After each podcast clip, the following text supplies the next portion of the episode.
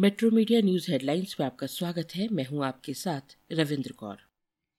रूस यूक्रेन के बीच कभी भी युद्ध छिड़ने की आशंका के बीच यूक्रेनी राष्ट्रपति विलोदिमिर जेलेंस्की ने ऐलान किया कि रूसी सेना 16 फरवरी को हमला बोल सकती है। इस बीच अमेरिका ने रूस को फिर चेताया कि यदि रूसी सेना ने आक्रमण की कोशिश की तो उसे गंभीर नतीजे भुगतने होंगे। इस हमले के डर से यूक्रेन ने बुधवार को डे ऑफ़ यूनिटी आयोजित करने की घोषणा की है। इस दौरान भी उन्होंने बातचीत से विवाद सुलझाने की पेशकश की थी। अब माना जा रहा है कि किसी भी समय रूस यूक्रेन पर हमला कर सकता है। अरबों रुपए के बहुचर्चित चारा घोटाले मामले में मंगलवार को सीबीआई के विशेष न्यायाधीश एस के शशि की अदालत ने राष्ट्रीय जनता दल सुप्रीमो लालू प्रसाद यादव समेत पिछहत्तर आरोपियों को दोषी करार दिया, जबकि मामले में 24 आरोपियों को साक्ष्य के अभाव में बरी कर दिया गया और दोषी करार दिए गए लालू प्रसाद यादव समेत 41 अभियुक्तों की सजा के बिंदुओं पर 21 फरवरी को सुनवाई होगी। पंजाब के अभिनेता और लाल किला हिंसा के आरोपी दीप सिद्धू की हरियाणा में पानीपत के पास एक सड़क दुर्घटना में मौत हो गई। हादसा हरियाणा में कुंडली मानेसर पलवल एक्सप्रेस वे पर पिपली टोल के नाके के पास हुआ। पिछले साल 26 जनवरी को लाल किले में हुई हिंसा को लेकर भी उन्हें आरोपी बनाया गया था। इस केस में दीप सिद्धू की गिरफ्तारी भी हुई थी। प्रधानमंत्री नरेंद्र मोदी ने संत शिरोमणि रविदास की जयंती की पूर्व संध्या पर उन्हें याद किया। अपने संसदीय क्षेत्र वाराणसी स्थित संत रविदास की जन्मस्थली पर उमड़ने वाली भीड़ और अपने जन्मस्थली के दो बार के दौरे की स्मृति को भी प्रधानमंत्री ने साझा किया। वहीं प्रधानमंत्री बुधवार को रविदास जयंती के मौके पर दिल्ली के करोल बाग स्थित गुरु रविदास विश्राम धाम मंदिर जाएँगे। प्रधानमंत्री मोदी ने मंगलवार को रविदास जयंती की पूर्व संध्या पर ट्वीट कर ये जानकारी दी।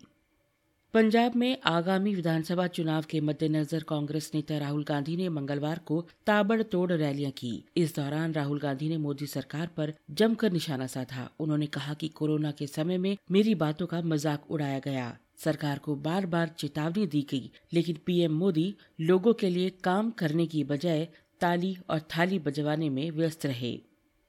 कर्नाटक हाईकोर्ट की तीन सदस्यीय पीठ ने हिजाब पहनने के विवाद मामले पर सोमवार को भी सुनवाई करने के बाद बुधवार दोपहर ढाई बजे तक के लिए स्थगित कर दी। मुख्य न्यायाधीश ऋतुराज अवस्थी, न्यायमूर्ति कृष्णा दीक्षित और न्यायमूर्ति सुश्री खाजी जयबुनिसा मोहिनुद्दीन की पीठ के सामने दोनों पक्षों ने अपनी दलीलें पूरी की। याचिकाकर्ता के वरिष्ठ अधिवक्ता और वकील देवदत्त कामत की दलीलों के बीच एक अन्य वरिष्ठ अधिवक्ता, रवि वर्मा कुमार ने दूसरे आवेदन के पक्ष में अपनी दलीलें शुरू की। चूँकि दलीलें अधूरी थी, इसलिए पीठ ने कार्रवाई को कल दोपहर ढाई बजे फिर से शुरू करने के लिए स्थगित कर दिया।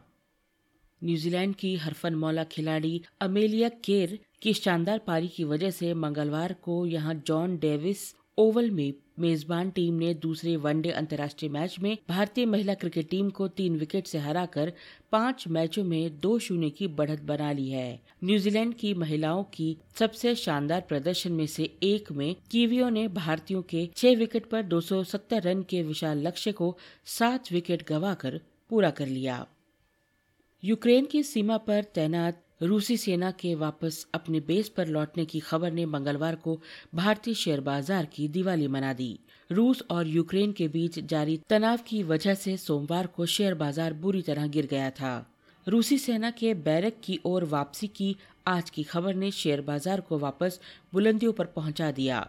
सोमवार को कारोबार में बीएससी का सेंसेक्स सत्रह दशमलव शून्य आठ अंक और एनएसई का निफ्टी पाँच सौ इकतीस दशमलव नौ पाँच अंक टूट गया था।